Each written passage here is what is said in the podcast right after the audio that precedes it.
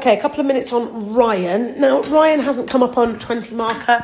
I don't think he will because obviously um, he doesn't go very far into Act Two because um, then he tries to escape and um, and he dies. So he's he's dead by page 82.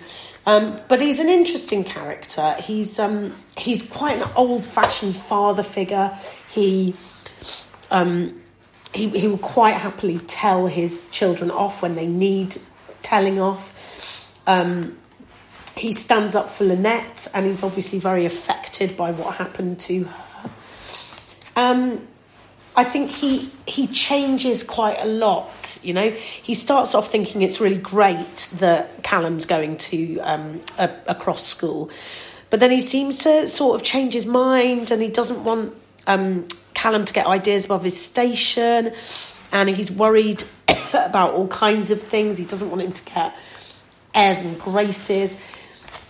And then he decides to join the Liberation Militia, um, and he's obviously quite high up in that. So he's involved with the the whole bombing, and that's that's the cause of his downfall, really, isn't it?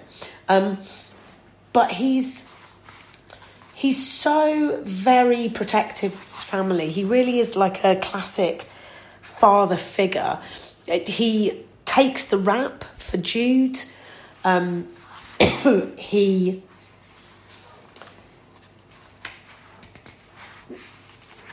but he's he's complex character as well because when Meggie com- uh, when um, Sephy comes to Lynette's funeral, I mean, maybe he's just really upset, but he doesn't really treat her very well at all. And um, and that seems to be a, a problem where Meggie doesn't understand why he's being so funny as well. Uh, then he joins the Liberation Militia, which is possibly mm, the cause of his change of heart. Um, takes the rap for Jude has to leave his wife because she wants him to, and they they've got irreparable differences.